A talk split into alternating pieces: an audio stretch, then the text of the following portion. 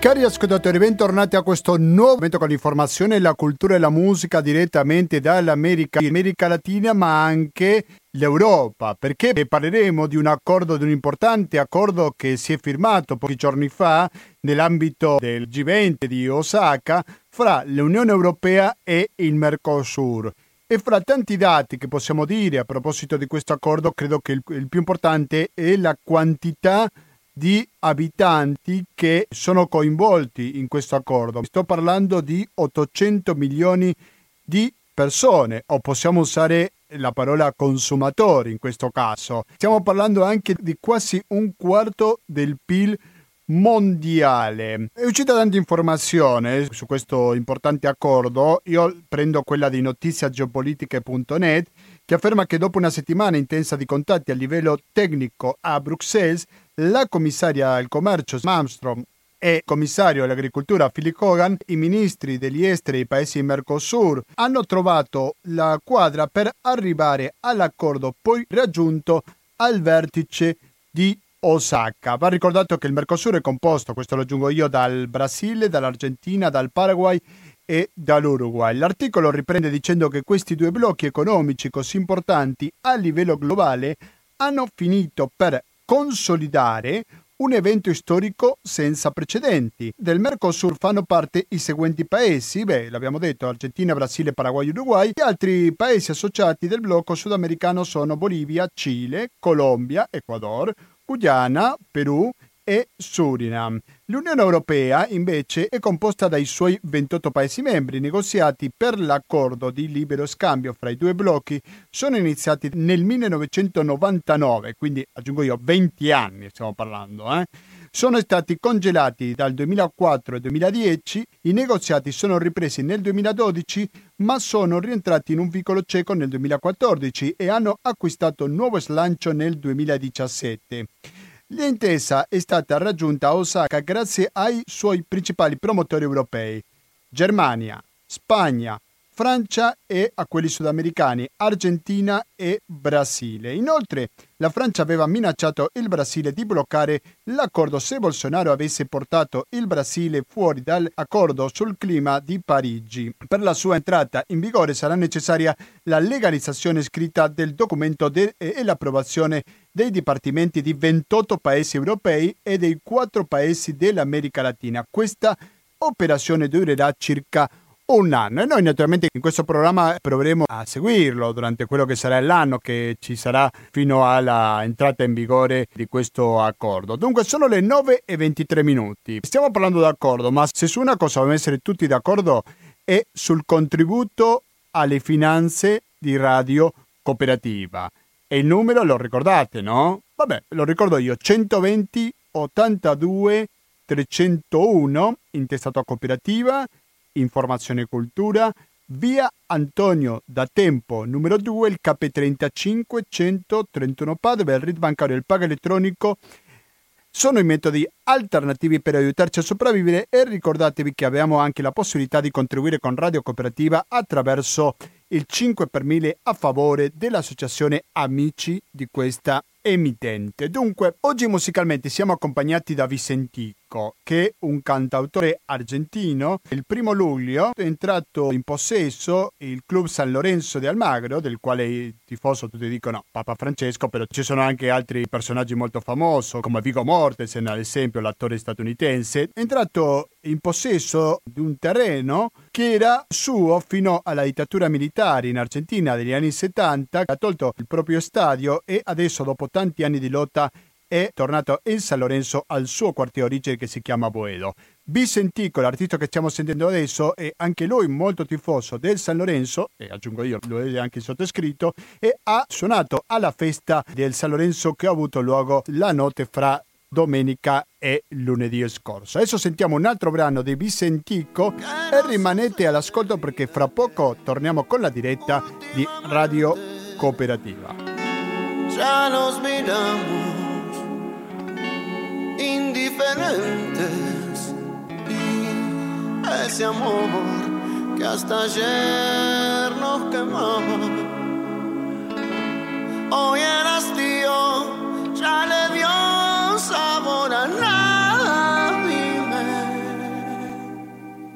Sono le 19.30 minuti, siete sempre all'ascolto Radio Cooperativa, una radio che si sente attraverso l'FM 92.7 o sul www.radiocooperativa.org per ascoltarci in streaming. Parliamo oggi sull'accordo fra l'Unione Europea e il Mercosur, però abbiamo dato così un panorama molto generico, perché sicuramente ci sono tante cose da dire. Per avere più chiarimenti, che in questo momento siamo in contatto con il professore Gabriele Orcale, al quale do saluto e benvenuto a Radio Cooperativa. Pronto professore? Sì, buongiorno, anzi buonasera. Buonasera, grazie per la sua disponibilità con latinoamericano. Professor Orcali è professore di economia internazionale, nonché di economia dell'Unione Europea. Ecco, professore, stiamo parlando delle cifre sicuramente molto importanti, perché stiamo parlando di un mercato che fra l'Unione Europea e il Mercosur raggiunge quasi 800 milioni di persone, no? Siamo ottimisti, pensiamo che questo accordo arriverà a buon termine, che sarà approvato per il Parlamento di ogni paese. Quanto potrà cambiare l'economia di entrambi i blocchi, se tutto va come previsto? Beh, potrà cambiare molto, penso, soprattutto per i paesi del Mercosur.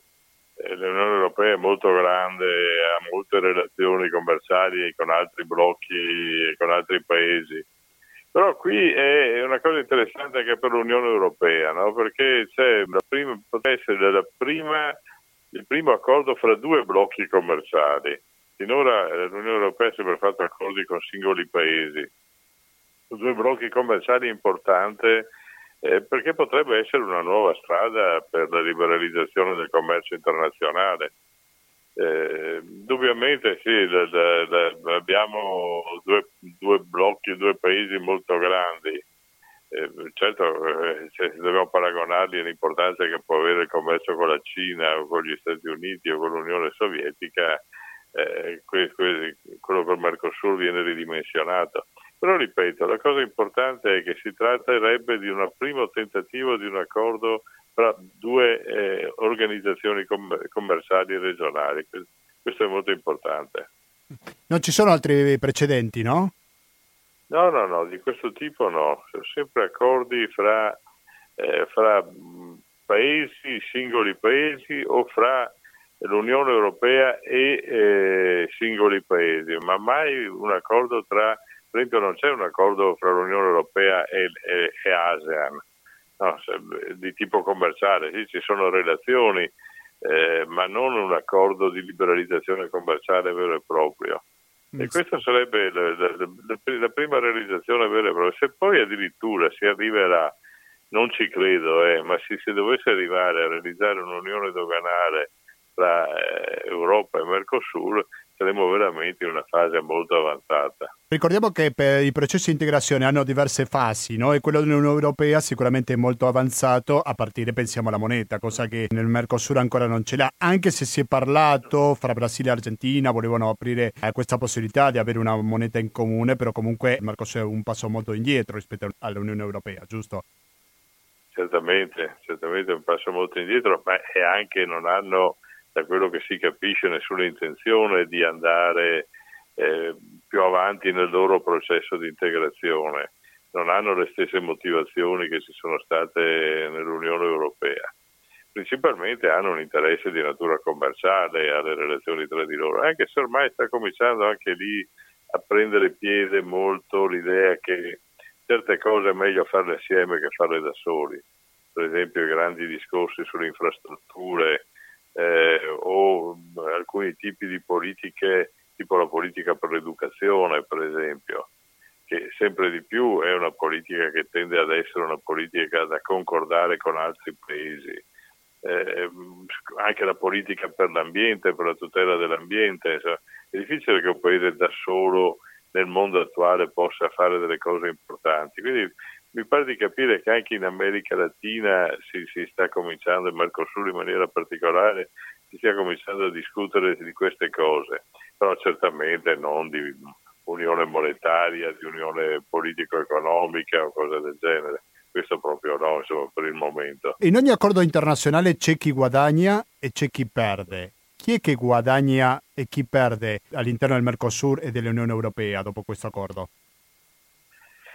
Eh, dunque, naturalmente dobbiamo premettere che tutto vada in porto e questo è sì, molto da discutere. Sì, sì. Non, non sono sicuro che tutto si realizzi effettivamente perché ci sono molte opposizioni sia all'interno dell'Unione Europea che all'interno del Mercosur ed è facile che nei prossimi mesi vengano fuori in maniera molto agguerrita.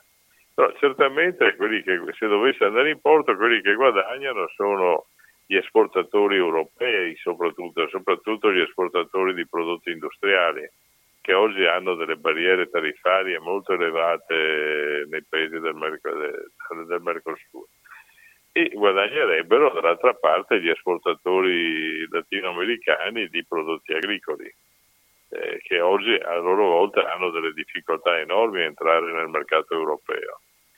Eh, chi perde? Eh, perde? Perdono i concorrenti, la paura è questa, infatti le opposizioni importanti in Europa di chi sono? Soprattutto da parte degli agricoltori e soprattutto da parte degli agricoltori francesi eh, sono quelli che si oppongono in maniera molto, molto pesante. Anche per esempio gli agricoltori italiani sono molto preoccupati di questo accordo e stanno esprimendo delle posizioni fortemente negative. Ehm, certo, quando si fa un accordo commerciale succede sempre questo, no? c'è chi guadagna e c'è chi perde. Il problema è dopo la capacità di adattarsi che si può essere, no? o, o spostamenti di produzioni o diversi tipi di specializzazione, ma se si devono bloccare gli accordi per, solamente per la paura di avere danni a qualche settore produttivo particolare, non si farà mai nessun accordo, questo, questo purtroppo è la realtà. Insomma. Poi bisogna tenere in conto il valore della moneta no? al momento dell'accordo, se ci sarà o meno una svaluta in questi paesi del Mercosur, giusto? Mm, beh, ma questo non, non, non penso, sì, no, no, questo, cioè, le valutazioni monetarie oggi sono più dovute a questioni finanziarie che a questioni commerciali. Non mm. credo che, che, nessun paese del Mercosur possa avere degli squilibri di bilancia commerciale così forti da provocare una svalutazione della moneta. Poi cosa vuole? In Argentina ormai la svalutazione è stata così, così pesante eh, ci ricordiamo tutti che nel 2000 eh, si pagava un peso per un euro, adesso siamo a circa 1,50 sì.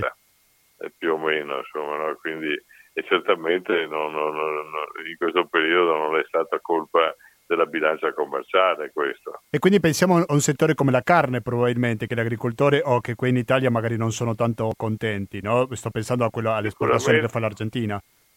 Certo, certo, questo è probabilmente uno dei punti più delicati. Per dire la verità, quello che si capisce leggendo le poche cose che si sanno del, dell'accordo, non ci sarà comunque un'invasione di carne argentina in Europa, perché semplicemente verrebbe, verrebbero mantenuti i contingentamenti, le quote di importazioni. Ci sarà solo un aumento della cosiddetta quota Hilton, cioè quella quota che oggi eh, si è autorizzati a importare in, eh, in, in, Europa, ma comunque insomma, non sarà un, un, aumento molto molto molto consistente. Insomma, eh. non, voglio dire, non ci sarà una liberalizzazione completa dell'importazione di carne, ci sarà soltanto un aumento della quota di importazioni mm-hmm. lo sentite. Professor Orcali, io le invito ad avere un sguardo più ampio per la domanda che le sto per fare. Come si può capire questo accordo fra due blocchi in un momento in cui si parla tanto del sovranismo, tanto dagli Stati Uniti come anche da parte della Cina? Non è un po' una contraddizione nel senso di quello che si sta parlando in questo ultimo periodo nell'economia internazionale? È una, una splendida contraddizione, se, se, come dice... O contratendenza, se possiamo chiamarla così. Possiamo, infatti, se lei guarda i documenti comunitari degli ultimi giorni, quelli che parlano di, questi, di questo argomento, viene presentata proprio come un, un accordo in controtendenza rispetto al protezionismo crescente che, che si sta determinando nel mondo, soprattutto a causa degli Stati Uniti, insomma delle politiche di Trump. E diceva, ci dicono, guardate, al contrario di quello che fa Trump, noi in Europa siamo riusciti a fare un accordo commerciale con un, con un blocco importante. E, e, e, dice in questo modo noi potremmo avere il vantaggio del primo arrivato, no? cioè se va in porto questo accordo bene, eh, in America Latina, nel Mercosur, i prodotti europei arriveranno meglio, più vantaggiosi di quelli delle, degli Stati Uniti. Eh, sì, sicuramente in controtendenza, ma questo a me piace molto che sia in controtendenza, se devo dire la verità. Insomma. Sì, sì. Una felice controtendenza, chiamiamola così. Una felice, sì, sì, sì, per me sì, sì sicuramente. Sì, Io so che lei fa l'economista, però insegnava o insegna alla Facoltà di Scienze Politiche all'Università di Padova. Possiamo dare anche uno sguardo politico oppure un rapporto che c'è fra la politica, la tendenza sovranista e tutto quanto con quello che sta succedendo nell'economia? Eh, sì, si può tentare, anche se Beh, in realtà qui sta venendo fuori più un problema di contrapposizioni settoriali eh, e, e, e, tra settori di diversi paesi. Mm, adesso è difficile dare un'interpretazione completa di questo tipo, ma sicuramente è significativo il fatto che a favore di questo accordo si sono schierati solo alcuni paesi europei per il momento. Non è un accordo che è stato eh, realizzato con l'adesione di tutti, eh, motore fondamentale è stato la Germania dell'accordo, insieme alla Germania eh, l'Olanda, il, la Spagna in maniera particolare, ma ci sono paesi come la Francia, l'Irlanda, eccetera, che hanno già detto che faranno che di, con grande difficoltà eh, daranno l'adesione all'accordo. Eh, c'è una, una, una, situazione molto poco chiara da questo punto di vista. Beh, lei sa che sono circa vent'anni che si parla di sì, questo. Ecco, quello so perché stiamo parlando del 1999, quindi stiamo parlando di molte difficoltà, con tante contraddizioni, perché a volte si va avanti, certo. a volte si va indietro. Ecco, come si spiegano tante queste difficoltà? In questi ultimi mesi si stava mm, prospettando la possibilità di arrivare ad un accordo di questo tipo. Poi per dire la verità siamo rimasti tutti un po' sorpresi da, da, da, dall'annuncio che, che, un accordo era stato raggiunto. Probabilmente è stata in qualche modo forzata la mano ai negoziatori perché appunto continuano ad esserci queste, eh, queste contraddizioni, queste opposizioni, soprattutto da parte, ripeto, dei, degli interessi degli agricoltori francesi e anche da parte de, degli agricoltori degli altri paesi, insomma pare, pare proprio sono dalle, da, dalle ripercussioni e dalle, dalle, reazioni che ci sono state da parte delle associazioni agricole che queste siano rimaste molto male.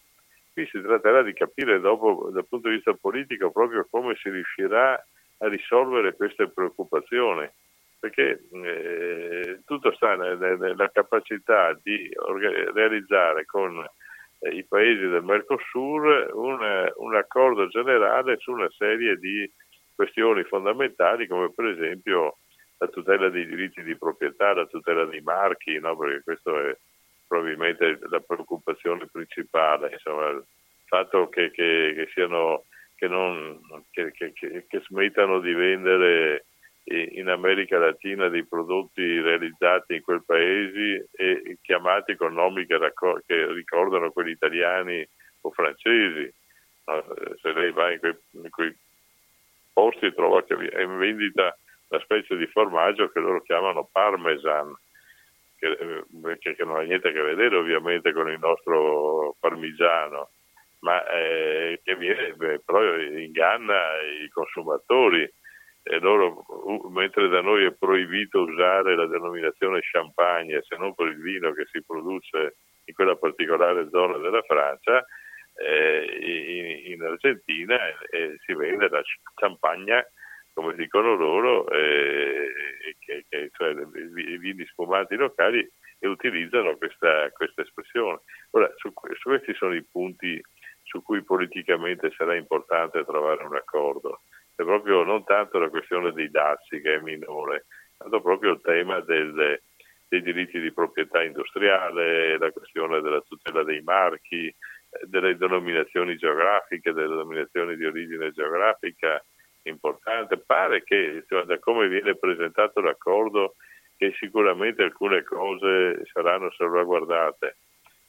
Parlano di circa 350 prodotti europei per i quali verrà garantito che sarà salvaguardata l'origine, ma poi eh, bisogna vedere se si farà sul serio, insomma, questo è un punto importante. Tante difficoltà perché se stiamo parlando del 1999, quindi 20 anni, si è arrivato a un accordo però soggetto questo di conferma e c'è un grosso rischio che finisca in nulla di fatto, nel senso che se ci sono tanti paesi che non hanno aderito all'accordo, come faranno dopo a convincere i propri parlamenti, giusto? Ma poi c'è anche un'altra cosa che è un po' curiosa, e cioè che spesso le opposizioni, soprattutto in America Latina, sono da parte delle ditte europee che hanno investito in America Latina. E, e, per esempio l'industria automobilistica che ha investito sia in Argentina che in Brasile e che non vogliono che questi paesi importino liberamente le automobili provenienti dall'Europa dai loro concorrenti. Eh, perché poi alla fine insomma, tutti sono pronti a difendere i propri interessi, no?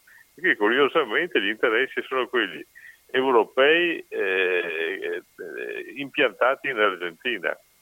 Eh, quindi c'è veramente tanti, tante complicazioni, tante, tante situazioni difficili. Uno dei settori che si è opposto di più, professor Orcali, è quello ambientale. Tanti organizzazioni ambientalisti si sono opposti. Qual è il rischio ambientale di questo accordo? Il rischio ambientale che, vengono, che, che molti temono è che eh, se si aumenta in, in, in, seguito all'accordo commerciale eh, l'uso e lo sfruttamento del territorio dell'ambiente in Argentina e in Brasile, per esempio deforestazione o, o, o situazioni del genere, che questo abbia delle ripercussioni pesanti sull'ambiente. E indubbiamente è una preoccupazione comprensibile. Insomma, eh.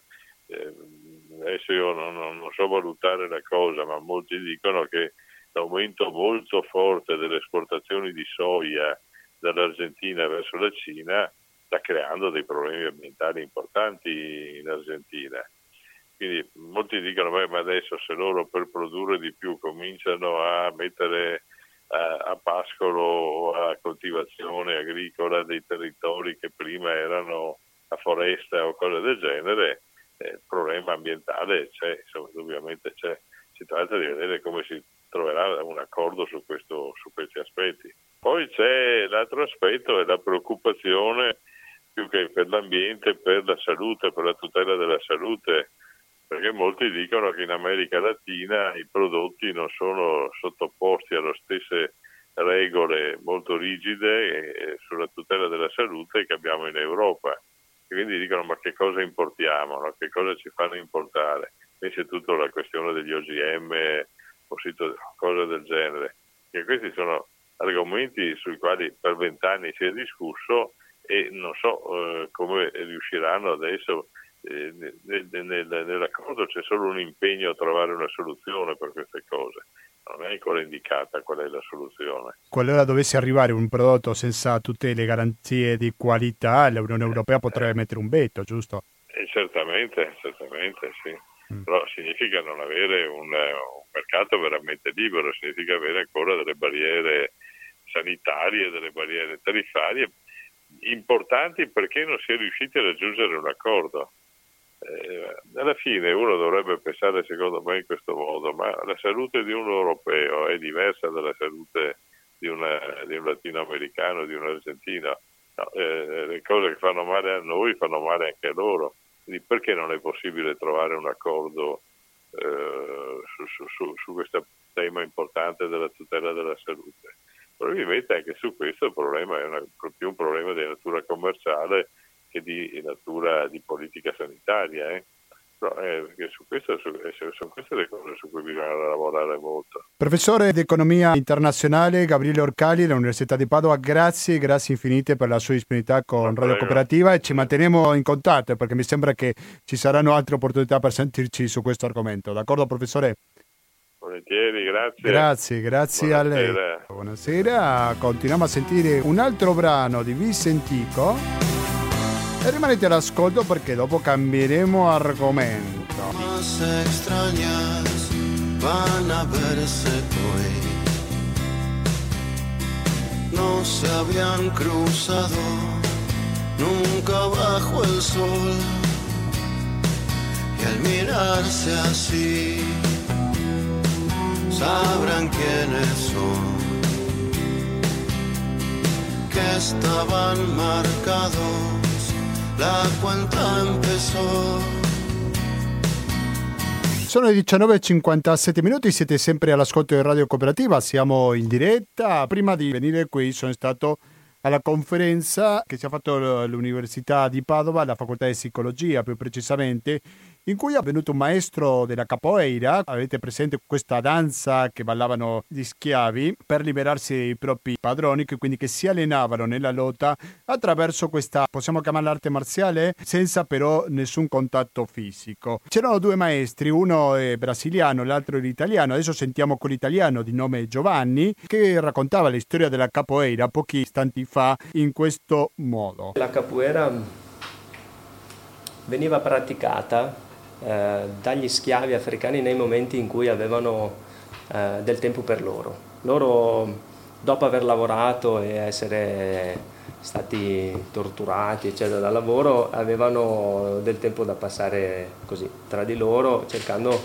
di superare le difficoltà che, che potete immaginare ovviamente eh, in un contesto sociale diverso, eh, essendo stati portati via dalla loro terra. Quindi quello che hanno fatto è eh, pensare a un modo per, eh, per, riconquistare la libertà e per fuggire anche a livello proprio psicologico dal contesto in cui si trovavano. Quindi hanno introdotto i ritmi, che per loro erano una cosa molto forte, quindi il richiamo della musica, che sono tutti di origine africana.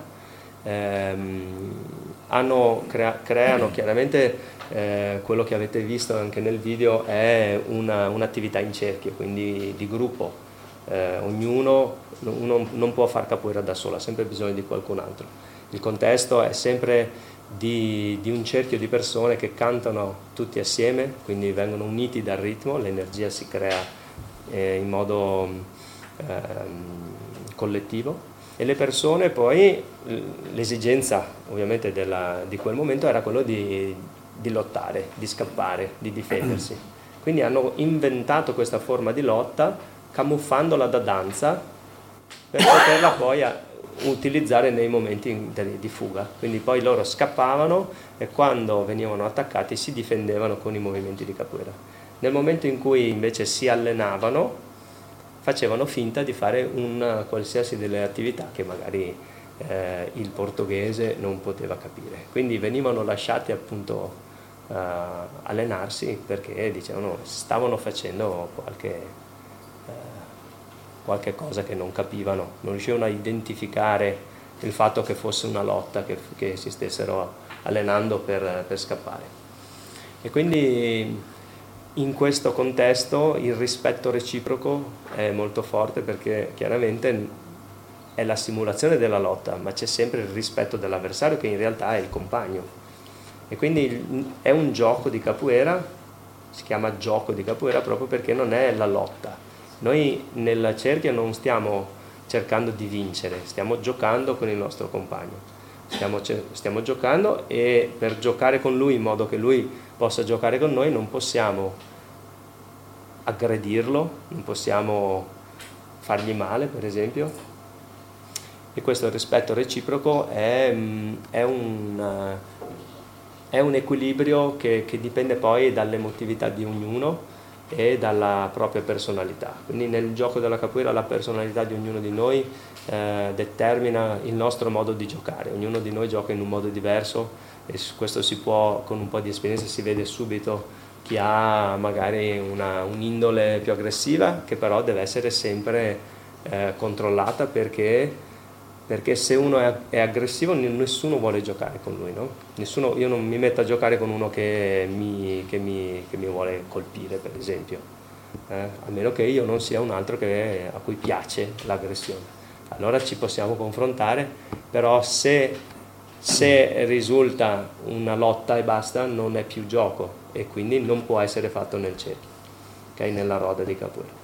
E quindi diciamo, si autoregola, anche se non ci sono delle vere regole in cui uno dice no, non si può fare, non si possono mettere le dita negli occhi, per esempio, non ci si può mordere, non c'è scritto da nessuna parte, non è accademica, non c'è un regolamento. Io quando entro nella roda posso fare, sono libero di fare quello che voglio, ma allo stesso tempo se faccio una cosa che è fuori dalle righe è la stessa roda di capoeira che mi esclude, è la stessa capoeira che mi emargina, perché, perché nessuno vuole, nessuno accetta che, no, di essere morso, per esempio, di essere colpito. Quindi io lo posso fare una volta e poi nessuno gioca con me, quindi ho finito. Okay? Quindi questa autoregolazione delle, ehm, delle attività, anche dei comportamenti sono molto importanti perché in Brasile, per esempio, in contesti sociali difficili i bambini non hanno regole, non vivono per strada eh? quindi l'applicazione della capoeira come, come strumento per eh, l'insegnamento di, dei valori, per esempio di, di convivenza, eh, è, è, sempre stata utilizzata. Eh, in Brasile i contesti sociali chiaramente da sempre ci sono difficoltà, zone più povere in cui bambini magari non hanno i genitori, eccetera. Quindi progetti sociali con Minino di Rua sono, sono molto, molto utilizzati nelle scuole. Quindi... L'idea no, del, intanto del rispetto reciproco, cioè io gioco e anche se sei più bravo o meno bravo, se hai voglia di essere aggressivo, se vuoi giocare, se vuoi essere incluso, devi controllare, quindi anche se non te lo dico esplicitamente, vedete giustamente l'idea del non riesco, non, non, rispetto le regole, non ti dico guarda che questa regola va rispettata, ma te lo faccio capire in maniera implicita. E nel dover giocare, regolare la propria aggressività, regolare il proprio ritmo di gioco, lo faccio e devo impararlo a farlo ed esercito quell'autoregolazione di cui si parlava prima, quindi vedete che in maniera assolutamente indiretta, quindi non c'è uno esplicito riferimento l'autoregolazione, il rispetto della regola, il rispetto dell'altro, però sono tutti elementi che nel momento stesso in cui uno entra nello spirito della capoeira, nel gioco, no? Nella roda e vuole giocare, partecipare con gli altri, deve attenersi, cose perché altrimenti sostanzialmente non è bravo, ok? Perché se nessuno vuole giocare con te, hm, vuol dire che c'è qualcosa che stai sbagliando, perché l'altro aspetto importante è che lo spirito è uno spirito molto inclusivo quindi anche se uno non è capace, anche se uno è prima esperienza, anche se uno ha un livello molto più basso di abilità rispetto a un altro, viene la, la, la, diciamo il gruppo di, di, di, capoeiristi lo accoglie a braccia aperte, quindi non, non, nessuno parte prevenuto. All'inizio ti, ti, accogliamo a braccia aperte, però poi devi no, imparare a regolarti per giocare con noi. E questa è la stessa cosa che troviamo nel contesto classe, nel contesto del gruppo di amici o nel contesto del gruppo nelle comunità, per esempio in persone fortemente traumatizzate come richiedenti asilo, dove il controllo e la regolazione sono difficilissimi, il rispetto dell'altro è difficilissimo perché io non ho tolleranza, perché pieno, no? Non faccio fatica a tollerare l'altro e il micro comportamento. Imparo a farlo in un contesto così che è un contesto di gioco quindi é. questo è un elemento. Pode falar. A, a capoeira ela tem um princípio muito interessante que é o respeito à integridade física de cada um. Eh, la capoeira ha un, una cosa inter molto interessante che è un principio fondamentale della capoeira che è il, il rispetto dell'integrità fisica di ognuno. Envolve muita questão da hierarquia. Eh, coinvolge molto il, il concetto di gerarchia e ética. E di etica. E a ritualidade é que determina como se joga, como se comporta dentro de um jogo de capoeira. E la ritualità è quello che determina come si gioca all'interno della roda di capoeira. Quindi c'è un rituale che definisce le regole con cui si gioca all'interno della, della roda. Então é muito simples como se comporta dentro de uma roda de capoeira. Per cui è semplice capire come ci si comporta all'interno di una roda di capoeira. Se você for num baile, se, siete, se andate per esempio a ballare, se tocar rock, você não pode dançar valsa. Se, se la musica è, è rock, non potete ballare il valzer. Então, no universo da capoeira, você segue a questão rítmica, a cadência e o tempo de cada toque. Quindi nella, nell'universo della capoeira bisogna seguire la cadenza e il ritmo di ogni, no? la cadenza e il ritmo di ogni ritmo di berimbau. e você precisa entender o que está cantando. C'è una connessione molto forte anche con il significato delle parole di chi canta. Il cada, messaggio. cada cantiga de capoeira ela tem um significado. Perché ogni, ogni canzone nella capoeira ha un significato. Por exemplo, cantiga histórica, cantiga geográfica, Delle canzoni che parlano della storia, della geografia, cantiga de preceito, cantiga de reza, cantiga de fundamento, cantiga de escárnio, cantiga de cavalo marinho, cantiga das barquinhas, cantigas de cordel, cantigas de de riachão, entendeu? São cantiga de Pedro 100, várias cantigas nesse mundo, Dai, mi perdi aí, mestre. entendeu? Oh, que bom.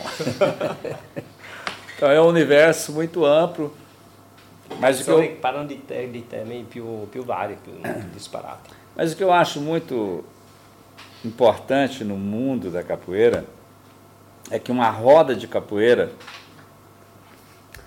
joga doutor, cosa fondamentale che lui ritiene moltis- molto importante è che in una roda di capoeira giocano tutti dottori, doutor, senador, governador, Senador. presidente, joga pedreiro, joga açougueiro, joga sapateiro, todo mundo. calzolai, quelli che lavorano la pietra, qualsiasi, qualsiasi persona può giocare. Quando está ali na roda de capoeira, todo mundo é igual.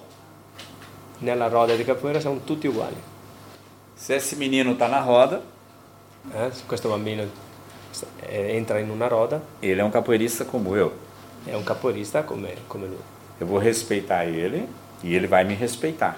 Io lo rispetto e lui deve rispettare. Cari ascoltatori, sono ormai le 20.10, quindi dobbiamo salutarci, però do un'informazione che prima non avevo dato. E La prima voce che abbiamo sentito è quella di Giovanni Patron, questo è il cognome. La voce che parla in portoghese, un maestro della capoeira, ha scritto sette libri, sempre sulla capoeira, si chiama Walse Sousa. La voce femminile è la professoressa Sara Scrignin, non sono sicuro del cognome, mi scuso se la professoressa è all'ascolto sicuramente si arrabbierà con me se non l'ho detto bene, ma è professoressa di psicologia. Adesso quello che dobbiamo sentire invece è Calle 13. È arrivato il momento di salutarci e di finire con questa puntata che è la numero 681. Sempre di Latinoamericano che va in onda, lo ricordo, ogni giovedì dalle ore 19.10. La conferenza che abbiamo appena sentito è stato un assaggio soltanto, perché abbiamo sentito pochi minuti, però attenzione perché in un'altra edizione, magari con più tempo, sentiremo il resto della conferenza o almeno una buona parte di essa. Anche perché il primo argomento è stato pesante, no? quello dell'accordo fra l'Unione Europea e il Mercosur. Credo che il professore Gabriele Orcali è stato molto chiaro e devo dire che anche a lezione è sempre stato molto chiaro.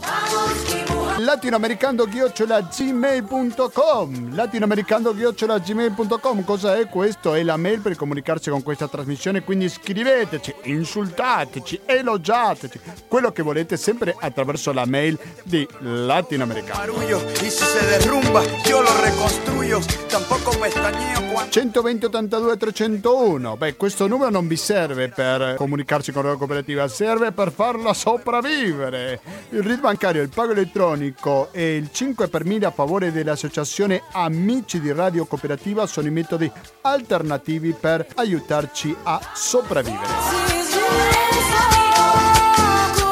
Ci trovate anche su Facebook, attenzione perché l'altro ieri ho messo una nota che riguarda i diritti umani il Plan Condor, il processo in Brasile firmato da una grandissima giornalista nonché ospite di questa trasmissione come è Gianina Senza.